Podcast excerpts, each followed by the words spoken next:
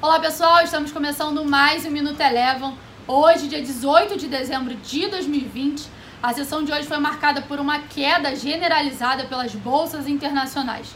No início da manhã, a gente teve uma notícia de que os Estados Unidos estaria se preparando para impor medidas restritivas a algumas companhias é, chinesas. Isso trouxe incertezas para os investidores que também seguem atentos à possibilidade de aprovação de um novo pacote de estímulos econômicos nos Estados Unidos ainda esse ano.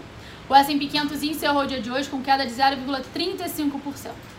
Aqui no Brasil, o Ibovespa passou boa parte da sessão oscilando entre leves altas e leves baixas, mas próximo ao fechamento acabou se firmando no terreno negativo, acompanhando o desempenho das bolsas nos Estados Unidos e encerrou o dia de hoje com queda de 0,33%. Ainda assim, setores como tecidos de mineração e papel celulose foram destaque de alta, acompanhando o desempenho positivo das commodities. Mesmo com a queda vista na sessão de hoje, no acumulado dessa semana, o Ibovespa teve alta de 2,52%. Passando agora para o dólar, esse acompanhou o movimento do dólar index, que é o dólar contra uma cesta de moedas, e no dia de hoje teve uma leve alta de 0,08%, cotada a R$ 5,08. Bom, antes de encerrar o Minuto Eleven de hoje, queria só dar dois lembretes para vocês. No próximo domingo, às 9 horas da noite, no canal do Rafi, a gente tem o último domingo com o Rafi desse ano, você não pode perder.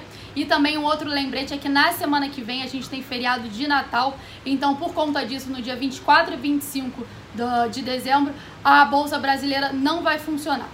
O Minuto Eleven de hoje fica por aqui. Se você quiser ter acesso a mais conteúdos como esse, inscreva-se em nosso site www.elevafinancial.com e siga a Eleven também nas redes sociais. Eu sou a Jéssica Feitosa e eu te espero no próximo Minuto Eleven.